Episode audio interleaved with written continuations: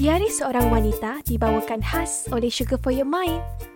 Kami percaya perkara paling mahal dalam dunia ialah ilmu. Sebab ilmu ialah ibarat cahaya yang akan menerangi kegelapan, menunjukkan jalan yang mungkin kita tak nampak pada waktu ini. Anda bersama dengan saya Madia Hassan dan Ros Atika ingin berkongsi kisah inspirasi dan pengalaman peribadi daripada hati ke hati. Semoga bermanfaat untuk anda pagi ini.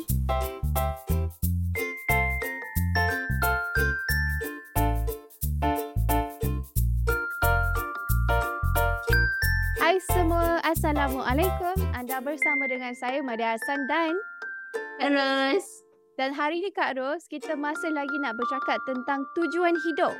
Ah, Sebab kata Ustaz Fahrul, hidup tanpa tujuan ibarat kita main bola di padang bola tapi tak ada tiang gol.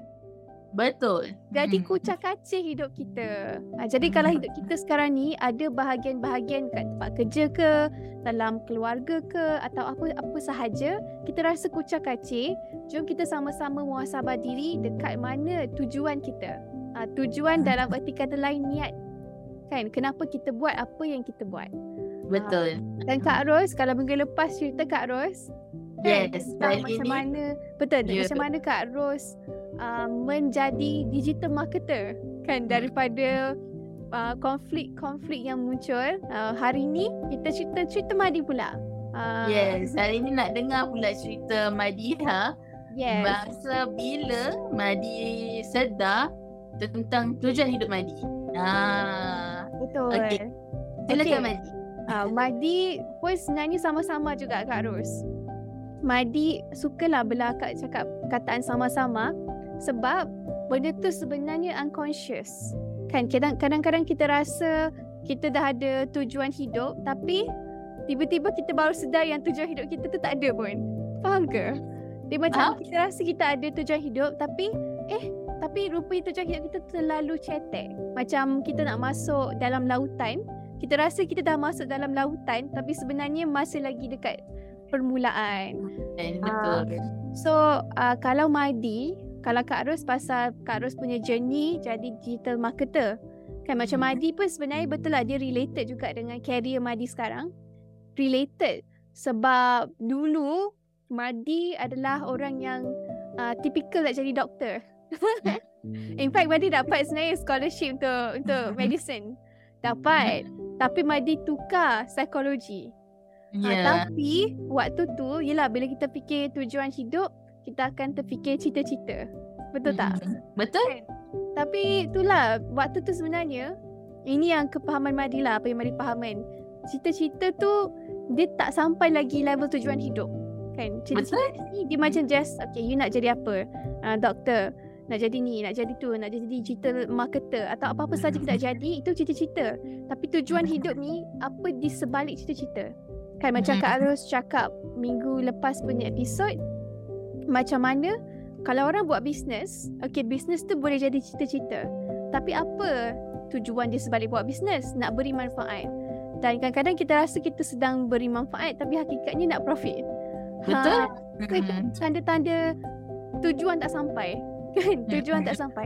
Sama macam Madi, Madi sebenarnya struggle lah waktu university life sebab satu reason lah sebab tujuan tak jelas. Madi tak ada apa yang akan ada sebenarnya, clarity tak ada. So bila kita tak ada clarity, apa yang berlaku pada diri Madi Madi perasan adalah Madi penuh dengan ketakutan. Madi penuh dengan rasa ketakutan, fear, uh, insecurity pada waktu tu. Walaupun yelah macam mana cakap kita punya ujian tu Allah uji pada mengikut kemampuan orang tu. Kan pada kemampuan Madi waktu tu adalah Madi rasa lah Madi banyak dengan fear, ketakutan and benda tu dia tak sedar. Tahu, and Madi tak berani mencuba. Walaupun pada asalnya Madi orang yang sangat confident tapi disebabkan at one point of your life bila you tak jelas dengan your tujuan hidup tak ada clarity macam Kak Ros cakap tu kita akan dipenuhi dengan ketakutan yang tidak berasas. Kita dipenuhi dengan rasa benda-benda yang distracted kan bila kita Betul. tak ya dia macam ni ibarat Mai pernah dengar kan hidup ni macam kita pengembara. Kalau kita tak jelas yang kita ni sebenarnya adalah pengembara yang datang travel, kita akan berdekat stesen yang terdekat je kita akan turun, kita pergi hias bilik, kita pergi buat benda-benda yang sebenarnya tak memberi makna pun dalam hidup kita. Betul. So, waktu tu Madi banyak fokus energi Madi buat benda-benda macam tu. Kita hias, Hmm. suka cantik, kita suka ni, kita buat, kita rasa benda tu bermakna, kita rasa tu adalah happiness. Tapi hakikat ni tu hanyalah distraction. Yang sebenarnya langsung tidak menambah uh, value lah dalam pandangan Madi tidak menambah value dalam diri Madi. So disebabkan tak ada clarity tu macam tu lah tak ada tak ada tujuan hidup jadi lagi takut kita tersekat dekat rumah uh, kat stesen kereta api tu kita tak bergerak Betul. so my moment bila mana Madi mula dapat uh, kesedaran ialah uh, sebenarnya quite late lah quite late. Maksudnya hujung-hujung 20s kalau Madi boleh uh, betul-betul clear apa yang Madi nak yang Madi masukkan dengan tujuan hidup adalah bila kita tahu apa sebenarnya tujuan kita hidup pertama. Kedua bila kita tahu macam mana kita nak manfaatkan kelebihan kita Kau setuju tak? Betul, betul. Sebab Hmm. yelah macam akak akak dah nampak daripada awal kan. Uh, Alhamdulillah. Tapi uh, Allah didik akak dengan cara-cara yang berbeza. Macam Madi Hmm. pula, betul lah walaupun Madi tak ada clarity tapi Allah bimbing jugalah kan. Maksudnya kita Hmm. fit flow tapi benda tu saya sedang mendidik Madi. Tapi at this one point yang Madi sebenarnya dapat realization tu, Madi um, cakap dekat kawan, dekat kawan office. Uh, Hmm. Nama dia Afifah. Hai Afifah. Madi ingat that moment sebab waktu tu Madi dengan confidentnya first time I cakap dekat someone I found my calling. I found my calling. Waktu tu like I rasa 2 tahun lepas kot. Lebih lah 2 tahun plus plus kan. Cakap Pipah. Pipah. Uh, I found my calling. Lebih kurang lah. My jumpa my calling. Dia macam ada satu rasa macam oh this is why I am invented in the first place. This is why I'm here. Kan? Hmm. Bila first kita jelas tujuan hidup, second kita jelas macam mana nak manfaatkan kelebihan Madi. Waktu tu Mai cakap Sama tak pernah rasa se-confident tu Okay inilah Life direction yang Madi nak pergi lepas ni Sebab before that Kan kalau dengar episod-episod sebelum ni kan Mai ada Mai jatuh bangun jatuh bangun juga Tapi kita banyak go with the flow uh, Cakap-cakap dia Go with the flow Kita rasa macam itulah tujuan hidup kita Tapi Allah didik Oh bukan Fasa tu Madi find out yang bukan Itu bukan Itu bukan uh, tujuan Madi Dia masa lagi cetek So waktu tu Madi sebenarnya dengan uh, Promohaya. Mai okay, kalau akak zaman semua Madi Promohaya. Promohaya sebenarnya spark balik my interest uh, untuk mendalami tentang dunia ni lah psikologi, dunia memahami manusia. Sebab Madi ni pandangan Madi, orang lain boleh tak setuju tapi ni pandangan Madi, Madi rasa Promohaya adalah orang pertama dalam hidup Madi yang Madi jumpa uh, dan Madi follow lah maksudnya. Mungkin ada orang kat luar yang Madi tak sempat follow lagi. Tapi Promohaya adalah orang yang pertama yang berjaya memudahkan pemahaman psikologi sampai level practicality. Betul? Itu pandangan Madi. Kan? Hmm. Itu my journey. Sebab my sebelum ni walaupun Madi adalah pelajar psikologi tapi Madi sendiri tidak boleh mempraktikkan apa Madi belajar. Bagi Madi benda tu this is my journey. eh. Madi tak boleh nak praktikkan. Madi tak nampak apa relationship. Okay, Madi belajarlah purpose of life ke apa tapi benda tu dia very abstract. Macam buku teks. Susah. Ha, ha, faham? Setuju. So benda tu yang buatkan Madi stuck kan. Walaupun Madi belajar psikologi tapi Madi sendiri tak memahami psikologi diri sendiri. Ya, kelakar tak? Proses belajar. Proses belajar kan. So, tapi benda tu sebenarnya uh, the truth lah juga. Banyak juga Mai pernah dengar ada orang dia dia buat psikologi, dia dia ajar orang, tak kisahlah psychiatrist ke apa tapi diri dia sendiri dia tidak berjaya praktikkan itu sangat penting sebelum kita macam kita ni lah macam Kak Ros kita apa semua kan Madi sendiri kalau kita nak mendalami ilmu ini kita kena betul-betul kenal diri kita daripada sudut tulah kan kita memang kena menjalani satu proses naik uh, turun sendiri. Uh, macam Madi pernah baca satu buku ni psychiatrist digalakkan untuk dia orang sendiri kena masuk terapi dulu sebelum dia orang start bagi terapi ke orang. Kalau tak dia orang akan ada bias dia Betul. akan ada uh, banyak perception yang akan sebenarnya boleh merosakkan satu terapi tu. Mhm. Dan arti kata lain kalau kita nak mendalami ilmu ni, kita kena betul-betul kenal diri kita. So, Mhm. balik pada cerita, Pramohaya orang pertama yang Madi spark my interest. This is why Madi belajar psikologi. This is why Madi belajar psikologi. Walaupun Madi tak cakap benda tu out loud, this is why Madi decide waktu awal tu Madi nak tukar ke psikologi. Mhm. Madi daripada Madi sepatutnya memang buat medik. Ah, mau buat medik tapi Madi tukar second year. Uh, second year buat A level waktu before oh kan uh, kalau orang yang buat A level dia ada tahun pertama tahun kedua. So before nak masuk tahun kedua tu Madi tukar.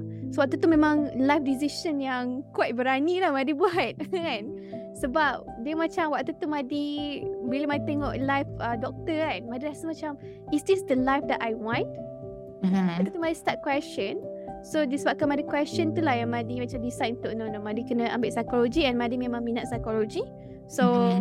Madi buat dan tukar Tapi along the way I lose myself Kan Sebab Madi tak berjaya praktik Ya psikologi Dan juga Life happen for you to learn Macam mana Madi tukar career apa semua End up Allah datangkan balik disebabkan ujian yang Madi hadapi tu Allah letak Madi balik ke jalan yang sepatutnya. so, for me that was a big moment in my life when I realised okay this is my calling. I found like macam inspiration yang so resonate dengan Madi.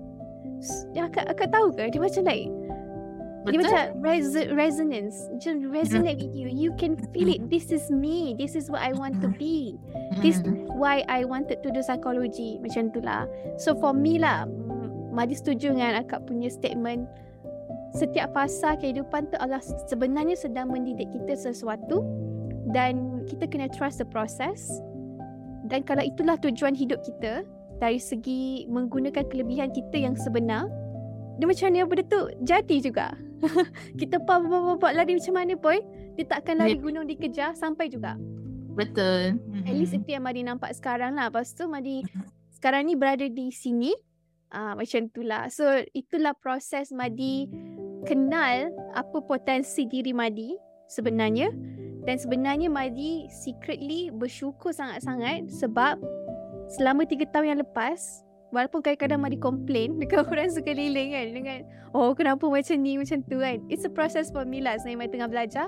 Tapi sebenarnya disebabkan proses tu akak Madi berjaya belajar faham psikologi to the next level more than apa yang Madi belajar waktu Madi belajar formally. So Allah sebenarnya sedang mendidik Madi untuk belajar secara tidak formal. melalui sama kan melalui kesakitan sendiri. Uh, so Betul. itulah itulah bila bercakap tentang tujuan hidup tu dia ada dua. Menggunakan kelebihan diri which is Madi rasa this is me lah now yang Madi tunjuk uh, dekat social media uh, dekat melalui podcast Seorang Wanita melalui Gen 5am melalui Sugar for Your Mind this is what I like to do sebenarnya sangat sangat uh, so true but but I don't know lah kalau in future tiba-tiba Madi berubah fikiran Mhm. I feel resonate dengan apa yang Madi buat sekarang. Dan yang kedua, bila Madi dapat tujuan hidup tu yang why why you do what you do.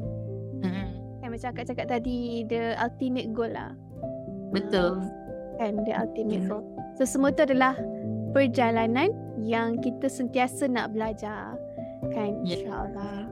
Kadang tujuan hidup ni dia tak dia tak ada dia tak dia dia, dia never ending lah sebenarnya. Never ending. Uh, that's why kita kena faham juga kita tujuan hidup utama kita adalah uh, di selepas kehidupan dunia tu. Uh, Betul? yang di akhirat tu. So bila kita pegang tujuan hidup syurga tu dia leads kepada segala uh, tujuan hidup dekat dunia ni. Betul. Uh, dia dia mengubah segala persepsi uh, tujuan hidup kita- kat dunia. So apa saja yang kita buat dalam hidup kehidupan kita, kita akan sentiasa fikir adakah aku buat ni Allah suka ke tak suka? Adakah adakah ia akan bawa aku masuk syurga ke masuk neraka? Ah Oh. macam tu. Betul betul. Sangat setuju. Dan akak cakap tentang akhirat kan, Mm. itu salah satu salah satu salah faham yang besar yang Hmm. ramai orang ada. tahu tak uh, Madi pernah sekali ni uh, bila bila bercakap tentang ibadah, uh, bila bercakap tentang kejar akhirat. Lepas tu adalah this one of my uh, family member cakap uh, Kak Kak Madiha kalau Kak Madiha ni nak cakap tentang akhirat ibadah, Kak Madiha tak keluar kerja dah. Kak Madiha duduk dalam bilik, solat je. So macam, Tik nama kan. Contohlah nama dia A kan. A, A. Salah faham ni tentang akhirat. Dan sebenarnya akhirat ni yang Madi faham kan. Pagi tadi pun saya Madi baru dengar daripada satu ustaz cakap, kalau kita menggunakan dunia untuk tujuan akhirat, itu masih tujuan akhirat. Betul. Yang membezakan sama ada aktiviti tu adalah bersifat dunia atau akhirat terletak pada niat. Betul. Ha, so maksudnya kalau kita kerja tapi kita niat untuk akhirat, akhirat punya aktiviti lah. Kan? Ha. Ha, tapi kalau kita macam beribadah pun tapi kita niat tu untuk dunia kan? Contohlah pada awalnya kita buat bisnes uh, kononnya niat betul. Tapi pertengahan tu kita tiba kita dah ada kuasa kita tak boleh nak let go benda tu sebab kan ni lah ketamakan ni benda-benda yang biasalah. Bila dah berada di level tinggi kita tamak yang kita takut so benda tu tak jadi aktiviti dunia. Kan? Macam Kak Arus cakap kan setiap journey tu dia kita mesti double check kita punya yeah. niat punya tujuan yeah. Betul. Even zaman sekarang ni pun lagi lah tricky lah. Lagi-lagi mencabar. Hmm. Uh, sebab terlalu ramai juga. Ini ini isu semasa lah kan terlalu ramai juga orang uh, men- menggunakan sentimen agama untuk dunia. Oh. Itu pun ya, itu pun sudah sudah banyaklah uh, di segi bisnes ke dari segi kehidupan ke sangat sangat sangat banyak. Jadi uh, dia bukan kata bila kerja akhirat tu bukan bermakna kita duduk rumah tak keluar-keluar. uh, baca itu ekstremis. Uh, yeah, yeah. Jadi itu ada dalam hadis Nabi uh, bagaimana Saidina Umar uh, Umar Al-Khattab sahabat baik Nabi dia uh, waktu tu dia masuk masjid uh, dan dia tengok ada sekumpulan uh, orang Islam di tengah tengah khusyuk beribadat dekat dalam masjid tu lah. Dengan baca dengan mengaji ke uh, solat sunat semua kan. And then dia pun tanya adakah kamu semua tidak uh, tidak bekerja hari ini kan? Macam hmm. tidak keluar bekerja. Adakah kamu semua tidak tiada keluarga? Sebab aku nampak kamu sepanjang masa di masjid dia kata macam tu. Saidina Umar ni sahabat baik Nabi kan mana orang paling dekat dengan Rasulullah kan so um, apa ni orang uh, mereka yang tengah ibadat dalam dalam masjid ni bagi tahu bahawa mereka nak fokus ibadah kepada Allah sebab mereka nak nak cinta Allah uh, nak Allah cintakan mereka lah. Jadi mereka tinggalkan semua yang dunia tu. Maknanya kerja tinggalkan keluarga dia tinggalkan. So apa Saidina Umar buat? Saya Saidina Umar marah. Faham faham. Saidina ya. Umar Saidina Umar marah dia kata ya itu bukan ajaran Islam yang sebenar lah sebab Islam kita ada hak kita. Kita ada tiga hak. Kita ada hak kita kepada Allah uh, hak Allah terhadap kita hak uh, diri kita terhadap diri uh, terhadap diri kita sendiri dan hak keluarga kita terhadap diri kita dan juga hak sahabat lah mana hak orang-orang masyarakat terhadap diri kita. So maknanya kita kena bahagikan kita kena menunaikan hak orang semua tu uh, dalam diri kita. Bukan kepada bukan bukan semata-mata uh, dengan ibadah saja ibadah apa saja ya apa saja kita buat kalau niat kita adalah kerana Allah ibadah itu adalah untuk akhirat kita insyaallah betul deep. Kan? Hmm. sangat setuju. Betul sangat confusing yang daripada dulu lah even Madi sendiri pun mengalami hmm. journey di mana Madi tak faham benda tu kan? Sebab tu orang takut bila cakap pasal akhirat. Orang takut nak jadi nak jadi lebih beriman. Oh, itu salah faham kan? Kalau beriman yeah. uh, jadi berusaha untuk jadi lebih beriman lah. Maksudnya lebih yakin uh, uh, nak tingkat keimanan oh nanti hidup jadi susah. Kan? Hidup uh, jadi ini jadi itu. Itu uh, macam antara salah faham lah yang Madi baca juga kan? Bila bercakap tentang memperbetulkan tujuan hidup. Yeah. Kak Arus, ada satu benda yang Madi rasa Madi nak mention jugalah tentang bila cakap tentang tujuan hidup kan my journey antara benda yang uh, alhamdulillah yang Madi rasa benda ni Madi belajar before um, bila kita belajar before kita buat sesuatu dia boleh mengurangkan kita buat salah.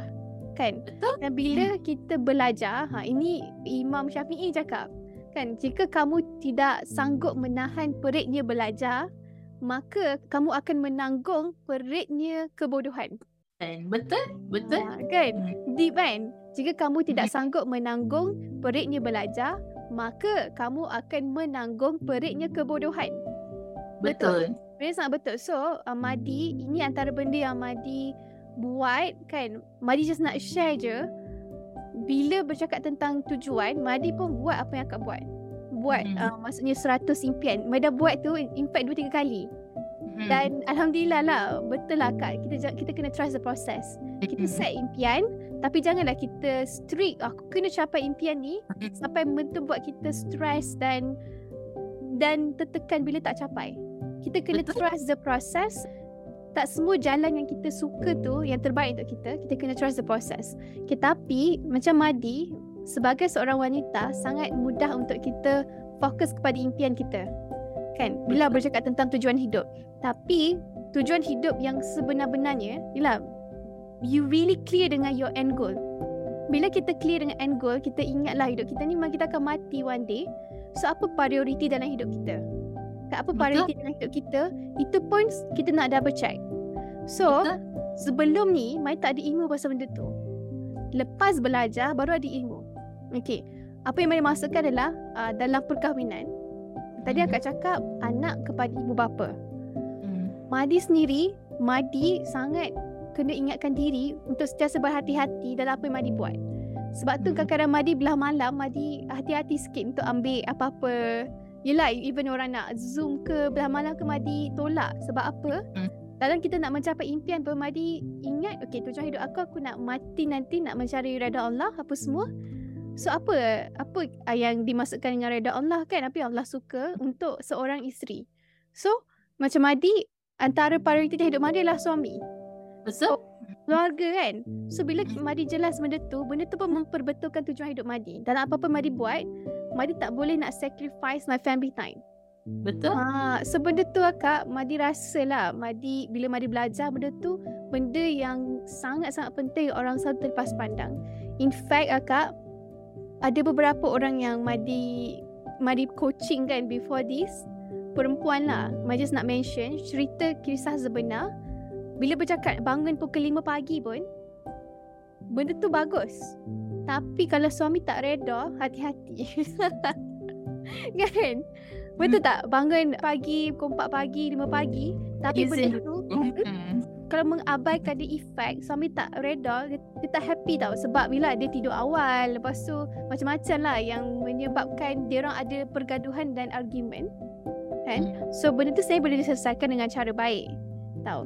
Tapi banyak wanita sebabkan dia nak beribadah, nak kononnya nak memberi tujuan tapi terlupa prioriti tujuan dia lebih utama adalah uh, suami dan uh, ibu bapa semua kan. So you dahulukan benda ni sebenarnya hidup kita lagi smooth. Betul? Kadang-kadang kita rasa how kita tu yang terbaik. Hmm. Rancangan kita yang terbaik tapi sebenarnya Allah sebaik-baik perancang, perancangan Allah lagi terbaik untuk kita. So Betul. secara logik ni kita rasa kalau aku bangun pukul 5 pagi, pukul 4 pagi setiap hari aku akan berjaya. you know? But Allah says, Allah give guideline. Anything you do kan contoh wanita, uh, reda ibu bapa, reda suami tu sangat penting. So you, you Yes. just follow benda ni, Hmm. itu sebenarnya antara tujuan hidup yang kita kena penuhi. You buat insyaAllah hidup lebih smooth lah, lebih tenang. Kalau langgar, jangan terkejut kalau hidup kita ni macam lebih kucak kacir daripada yang sepatutnya. Itulah antara Madi rasa bila bercakap tentang tujuan hidup tu, priority. Ha, yang pertama, mem- memanfaatkan kelebihan. Yang kedua, know your priority in life. InsyaAllah hidup kita akan lebih mudah. Macam itulah. Ha, Betul. Hmm. ha, Kak Ros Betul. That's why juga akak pun berpegang lah bila kita dah melalui proses hidup ni so Alhamdulillah finally akak lebih jelas dengan tujuan hidup uh, bila akak berpegang tujuan hidup kita nombor satu adalah Allah nombor dua adalah Rasulullah nombor tiga uh, kalau dah berkahwin suami maknanya reda suami ataupun kalau belum ibu bapa ataupun uh, yang lain-lain tu barulah kita decide uh, sendiri apa prioriti kita. So tiga ni jadi uh, tiga tangga teratas ni jaga. So kita akan jelas dan kita akan tak kita akan selamat lah. Insyaallah selamat dunia kita selamat akhirat. Kita hidup ni pun kita nak selamat. Uh, kita nak selamat ke tujuan akhir kita. Akak kalau akak lah kan akak dengar bolehlah daripada episod lepas episod ni bila bercakap tentang tujuan hidup. Kan apa perkara lain yang akak muhasabah diri juga untuk kita sama-sama juga. Uh, muhasabah apa yang akak muhasabah? Uh, uh, every day akak mesti uh, panggil fikir apa yang aku buat hari ini yang bagi manfaat untuk diri aku dan juga untuk orang lain pada hari itu. So akak uh, apa tu kalau dulu kita uh, kita start dengan uh, serat itu 100 impian uh, kita dah jelas uh, 100 impian kita tu. So alhamdulillah another level akak start uh, akak mula ada impian syurga. So maknanya okay tujuan akhir aku nak masuk syurga. And then kita uh, kalau orang putih panggil kita kata start uh, start at the end of mind kan kita kita start dari ni uh, begin with the end uh, in mind. begin with the end of mind. Hmm. uh, so daripada akhir tu kita kita top down lah. Kita uh, kita berharuskan. So dari maknanya bila akak dah sampai level okay aku tujuan aku nak masuk syurga. And then uh, what should I do? So I I narrow down. Okay sikit-sikit sampailah yang titik akhir tu actually yang paling penting adalah live in the present moment kita untuk, untuk hari ini kan? Sebab kita walaupun kita tahu kita nak masuk syurga tu kita tak tahu bila. Allah tak bagi tahu kita akan mati bila. Kita tak ada kita tak ada timeline macam okey Madiha uh, akan uh, lahir pada tahun ini akan ber, pada tahun expired. ini ada uh, expired. tak ada kan? So kita sentiasa kena bersedia yang kita akan expired bila-bila. Betul itu yeah. actually the greatest uh, motivation kan. Yeah. Orang yang paling bijak ialah orang yang mengingati mati dan membuat persiapan untuk mati. Yeah. So hmm. bila kita sekarang agak faham benda tu live in the present moment, hargai hari ini, hargai orang sekeliling kita yang ada depan mata kita hari ini. Macam Madi, Madi akan nampak Madi sangat menghargai suami Madi, family Madi. So kita agak pun sama, kita mula kita mula nampak, woi banyak benda yang kita bersyukur hari ini. So itulah tujuan hidup kita sebenarnya. Kadang-kadang orang rasa sedih, orang rasa hopeless, orang rasa lost, rasa tak ada tujuan dalam hidup dia because of dia terlalu tengok yang ke depan, yang terlalu jauh, dia uh, yang yang belum jadi dan dia terlalu ataupun dia terlalu tengok yang ke belakang, yang dah lepas. Uh, so betul betul. Kita kena belajar cut yang terlalu ke jauh yes kita ada kita ada goals uh, 10 tahun 100 tahun sekalipun tetapi setakat tu macam Dr. Azizan aja tutup buku dah tulis 100 impian tu tutup buku 5 tahun kemudian tengok dah, mana yang dah capai mana belum okay, kalau wow. dah capai aku hmm. buat apa yang kena ikut macam tu kan uh, yang ke belakang benda dah lepas tak boleh nak ubah dah so kita tak kita kita nak kita nak menangis selama mana pun benda yang lepas kita tak pernah ubah dah. Jadi buang. Maknanya move forward. Move forward. Maafkan apa yang dah berlaku kat belakang. Move forward.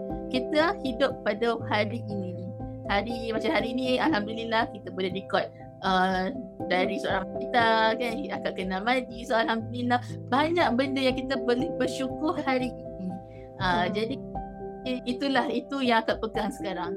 So that kita sentiasa enjoy every moment hidup kita tu. Alhamdulillah aku dah aku dah apa aku masih bernyawa. Aku boleh aku bernafas aku tak sakit kan aku. Masih banyak benda yang nak bersyukur. So ingatlah Allah janji orang yang bersyukur paling banyak bersyukur Allah tambah lagi nikmat. Ha, dan sebenarnya Allah memang dah bagi tahu manusia dekat atas bumi ni sangat sedikit bersyukur. Wow, Jadi kita, ha, kita hmm. kena kita kena sentiasa remind ourselves aku tak nak jadi manusia yang sikit bersyukur tu. Aku nak jadi manusia yang banyak bersyukur tu. Dan percayalah bila kita bersyukur nikmat bertambah bertambah bertambah. Hmm. Macam tu lah. Sangat setuju. Wow, uh, deep deep Yes, betul. Sebab bila bila bercakap tentang tujuan hidup ni sebenarnya besar kan topik dia. Besar. Dan Besar. Dan Kak Ros ada share dia punya how juga tadi kan. Macam tulis impian. Dan Kak Ros pun ada cakap tentang uh, bagaimana untuk kita betul-betul memenuhi tujuan hidup kita, kita memang kena bersyukur. And betul-betul live in the ni this moment bukannya ke belakang bukannya ke depan. Dan sebenarnya ada beberapa yang mai dengar lah kan um, antara orang cakap uh, kalau depression uh, kita ini memang pukul rata lah Kak Ros kan. Kalau depression kita hidup di masa lepas. Kalau anxiety kita hidup di masa depan. So Mhm. dalam hidup kita kita memang kena balance. Kita memang tak boleh lari. Kita memang akan ada masa depan yang kadang-kadang menakutkan kita, masa lepas yang kadang-kadang menyakiti kita.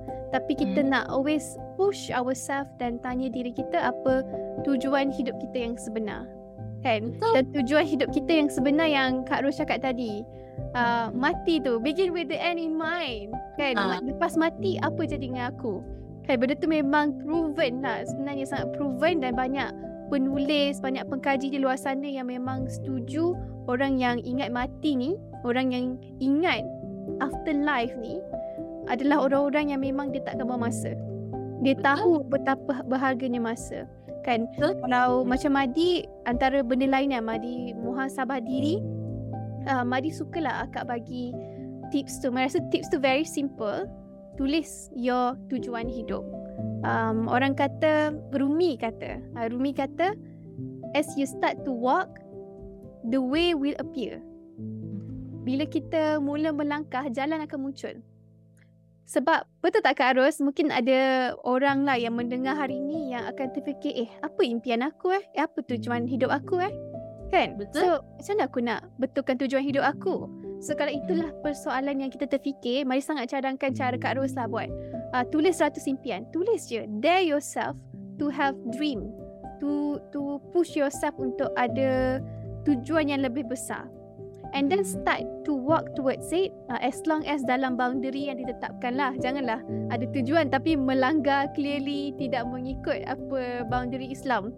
Kan? Betul, betul. boundary. Tapi kita push. As long as kita stay within that boundary, you push yourself.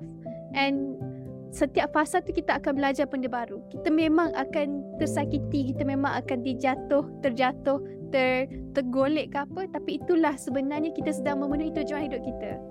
Kan? Betul. And, and as we start to walk, dia akan makin kurang sama. Betul tak Kak Ros?